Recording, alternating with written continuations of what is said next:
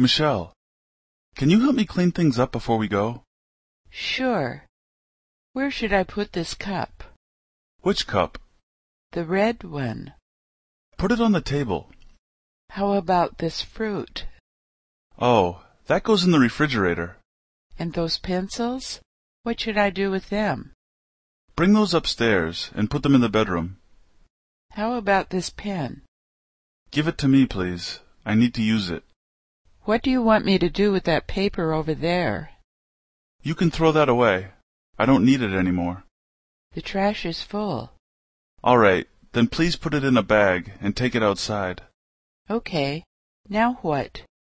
I think we're finished. Can you please turn off the lights and shut the door? Sure.